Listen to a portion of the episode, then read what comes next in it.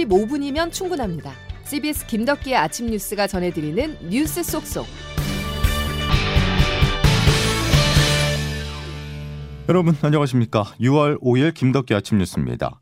북한 그리고 중국, 인도 지난 주말 이들 아시아의 세 국가가 국제사회의 주목을 받았습니다. 대부분 좋지 못한 이유 때문인데요. 우선 북한부터 보겠습니다. 유엔 안전보장 이사회가 북한의 정찰 위성 발사를 단독 안건으로 올려 논의하자 김여정 북한 노동당 부부장은 불쾌감을 드러내며 다음 위성 발사 때는 국제사회에 예고하지 않겠다고 위협했습니다. 첫 소식 김학일 기자입니다.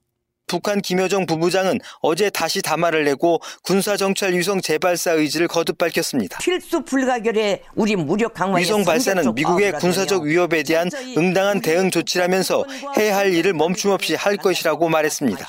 북한은 특히 국제 해사 기구가 규탄 성명을 낸 데 대해 사전 통보가 더 이상 필요 없다는 입장으로 간주할 것이라고 밝혔습니다. 그러면서 앞으로 국제해사기구는 우리가 진행할 위성 발사의 기간, 운반체 낙하 지점에 대해 자체로 알아서 해야 할 것이라고 강조했습니다. 앞으로 위성을 쏴도 사전에 알리지 않겠다는 뜻을 밝힌 것으로 풀이됩니다. 이런 가운데 서해 먼바다에 추락한 북한의 위성 운반 로켓 천리마 1형의 인양 작업을 벌이고 있는 군은 어제 동체 잔해 고장력 밧줄을 일부 묶는 데까지는 성공했습니다. 그러나 상황이 여의치 않아 작업을 중단하고 오늘 재개하기로 했습니다. 기상 조건이 좋고 작업이 정상적으로 진행되면 이르면 오늘 동체가 수면으로 올라올 수도 있을 것으로 보입니다. 인양에 성공하면 평택 해군 기지로 옮겨 한미가 공동 조사를 할 방침입니다. CBS 뉴스 김학일입니다. 북한 위협에 맞서 한미일 3국의 결속은 빠르게 진전되고 있습니다. 북한이 미사일을 발사하면 정보를 실시간으로 공유하는 시스템을 올해 안에 가동하기로 했는데요. 또 3국 군사협력의 가장 약한 고리인 한일 군사관계도 밀착하고 있습니다. 보도에 안성영 기자입니다. 2018년 12월 일본은 동해상에서 우리 해군이 자기네 해상자위대 초계기를 향해 사격 통제용 레이더를 조준했다고 주장하며 강하게 반발했습니다. 하지만 우리 해군은 그런 일이 없었고 오히려 일본 초계기가 우리 군함에 150m의 낮은 고도로 근접 비행하며 위협했다고 반박했습니다. 양측의 주장은 평행선을 달렸고 문재인 정부에서 한일 관계를 악화시키는 또 하나의 기폭제가 됐습니다. 한일 국방장관은 어제 싱가포르에서 열린 아시아 안보회의 샹그릴라 대회에서 재발 방지를 위한 실무 협의를 가속화해 나가기로 했습니다. 초계기 사건의 시시비비를 가리지 않고 재발하지 않도록 하는데 초점을 맞추자는 것으로 윤석열 정부와 기시다 정부의 신밀월의 또 하나의 징표입니다. 마련하는데 중점을 두고 실무 협의부터 시작해서 한일 협력을 바탕으로 한미일 3국 군사 협력도 강화되고 있습니다. 한미일 국방장관은 샹그릴라 대에서 진행된 3자 회담에서 세 나라 정상이 지난해 11월 합의한 북한 미사일 경보 정보의 실시간 공유 체계를 올해 안에 가동하기로 했습니다. 현재도 한국과 미국, 미국과 일본 간에는 실시간 미사일 경보 정보 공유 시스템이 있지만 한국과 일본 간에는 이런 체계가 없어 분초를 다투는 북한 미사일 도발 상황에 대처하기에는 부족하다는 지적이 제기돼 왔습니다. CBS 뉴스 안성료입니다. 세계인은 중국도 주목했습니다. 지난 주말이 테난먼 민주화 시위 34주년이었는데요. 이를 기념하기 위해서 세계 곳곳에서 추모 행사가 열렸지만 정작 중국과 홍콩에서는 사람이 모이는 것 자체가 쉽지 않았습니다. 베이징에서 임진수 특파원입니다. 지난 3일 톈안먼 사태 희생자 유가족 모임 소속 라오카이 씨가 홍콩 빅토리아 파크 주변에서 체포됐습니다.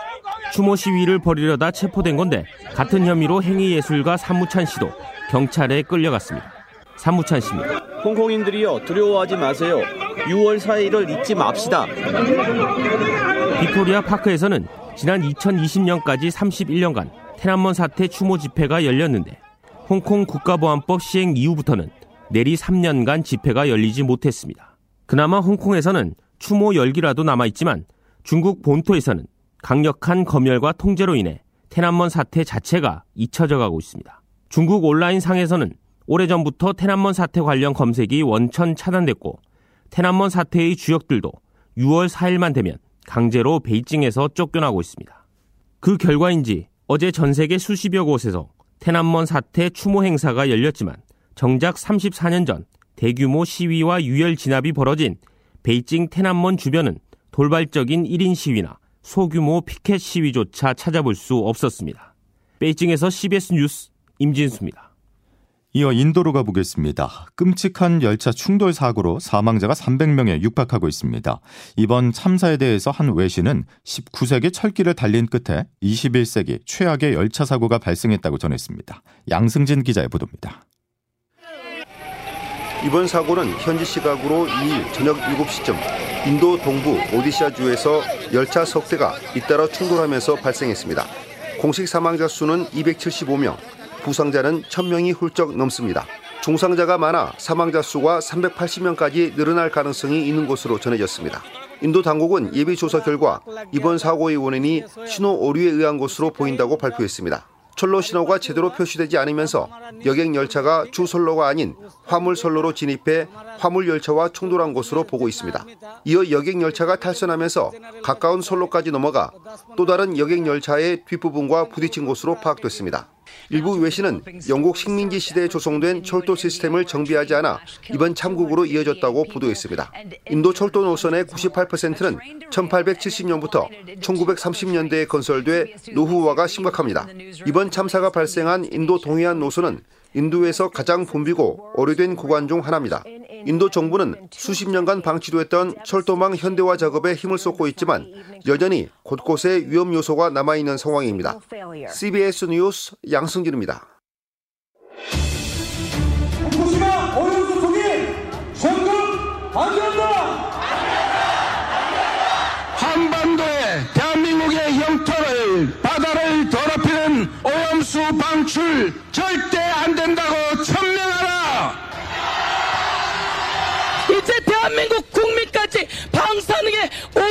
오염시키려고 하는데 이런 작자가 대통령 자격 있습니까? 민주당은 우리 수산업 피해주는 계단 선동 중단하라! 중단하라! 중단하라! 민주당은 FTA, 광우병, 사드, 천안함도 모자라 또다시 우리 국민을 괴담 선동의 늪으로 몰아넣으려 하고 있습니다. 위기 때마다 거리로 뛰쳐나가는 민주당입니다. 이쯤 되면 습관적 가출이라고 할 만합니다. 민주당이 국회를 벗어나 장외로 나갈 준비라고 있습니다. 일본 후쿠시마 원전 오염수 문제와 노정 갈등이 주된 이유지만 그 내면에는 총선이 깔려 있다는 분석입니다. 자세한 내용 조태임 기자가 분석했습니다. 더불어민주당이 후쿠시마 오염수 방류에 반대하며 본격적인 장외 투쟁에 나섰습니다. 이재명 대표도 지난달 20일, 26일에 이어 지난 주말에도 오염수 방류 반대 집회에 참석하는 등 정부 여당에 대한 규탄을 이어가고 있습니다. 대한민국의 이 청정 바다를 오염시키는 것은 대한민국의 주권을 침해하는 것이다. 민주당은 또 막루 농성을 하던 한국노총 간부가 경찰의 진압 과정에서 다친 사건을 계기로 국회 차원의 청문회 개최를 비롯해 장외투쟁을 이어가겠다고 밝히는 등 정부의 강경 노동 정책에 대한 공세 수위도 높이고 있습니다.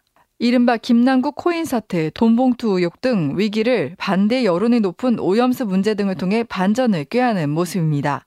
민주당은 또 오염수나 노동 문제를 고리로 시민사회와의 연대를 강화할 것으로 보이는데 내년 총선을 앞두고 지지 세력을 확충하기 위한 의도도 깔린 것으로 보입니다.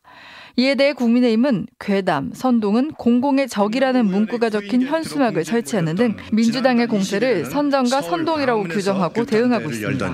불과 2주 만에 그것도 이번에는 부산까지 내려가 또다시 선전 선동에 나서는 것입니다. CBS 뉴스 조태임입니다. 민주당이 장외투쟁으로 정부와 여당을 압박하려 한다면 국민의힘은 자녀 특혜 채용 의혹으로 시끌시끌한 선관입니다.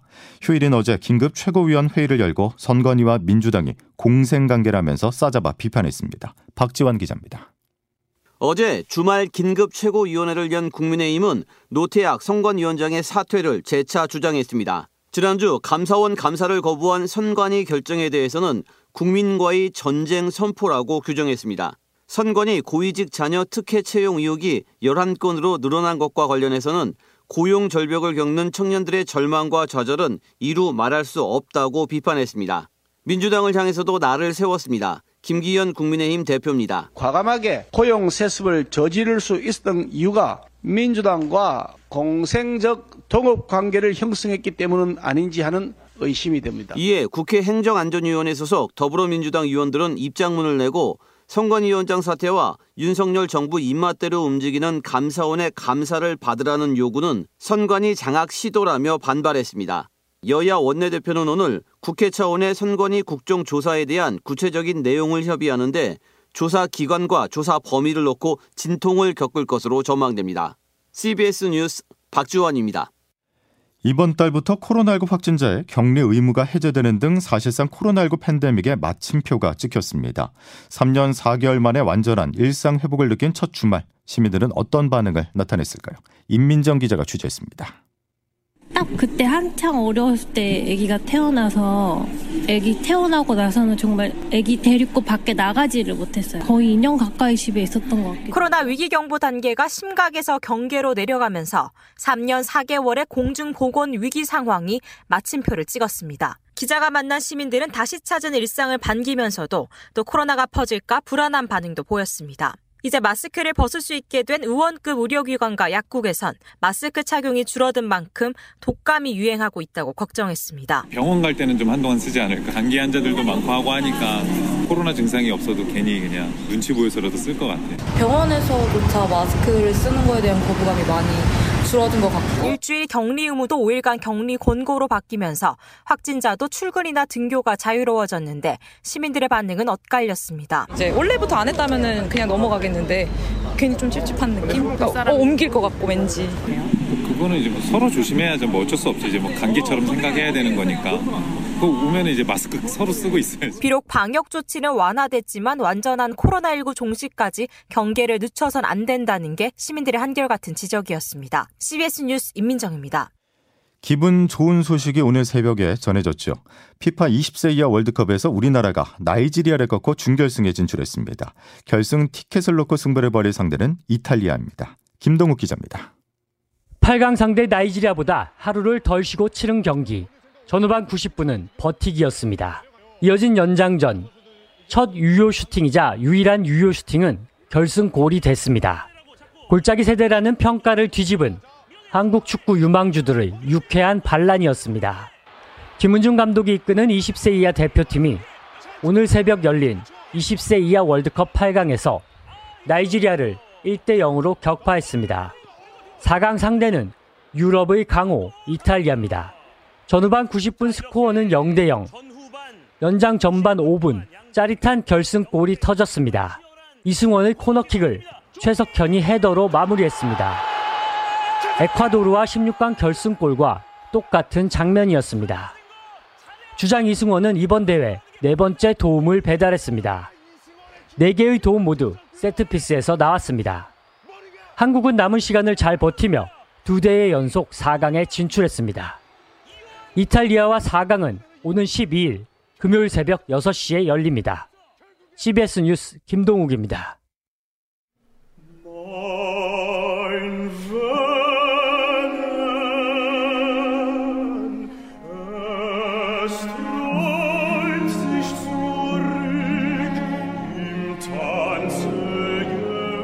Queen Elizabeth International Grand Prize, Queen Matilda Prize, 대한 김. 또한 명의 K 클래식 스타가 탄생했습니다. 세계 3대 클래식 경연대회로 꼽히는 벨기에 퀸 엘리자베스 콩쿠르에서 한국 성악가 22살 김태한이 우승을 차지했는데요. 1988년 이 대회 성악 부분이 신설된 이후 아시아권 남성 성악가가 정상에 오른 건 이번이 처음입니다. 퀸 엘리자베스 콩쿠르는 폴란드의 쇼팽 피아노 콩쿠르, 러시아의 차이코프스키 콩쿠르와 함께 세계 3대 음악 경연 대회로 꼽힙니다. 김덕기 아침 뉴스 여러분 함께하고 계십니다. 이제 기상청 연결해서 오늘 날씨 알아보겠습니다. 김수진 기상 리포터. 네, 기상청입니다. 예, 일본은 장마가 시작됐다고 공식 발표를 했는데 우리는 언제쯤 시작을 할까요?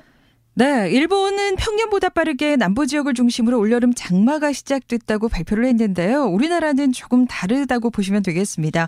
우리나라의 경우 무더운 북태평양 고기압 확장 여부와 장맛비가 지속되는 현상이 길게 지속될 때 장마의 시작이라고 판단을 하기 때문인데요. 최근 들어 장마의 패턴이 조금씩 달라지고 있기 때문에 기상청에서는 미리 장마 예보를 따로 하지 않고 있고요. 평년 수준을 고려하면 6월 하순부터 장마가 시작될 가능성이 높겠습니다. 그밖에 밖에는 오늘도 내륙을 중심으로 25도를 웃도는 다소 더운 날씨가 이어지겠고 제주도는 오늘 오후부터 내일 낮 사이에 다소 많은 비가 예상되고요. 경기 북동부 강원 내륙 산지에서는 오늘 오후부터 소나기 내리는 곳 있겠습니다. 날씨였습니다. 월요일 김덕기 아침 뉴스는 여기까지입니다. 고맙습니다.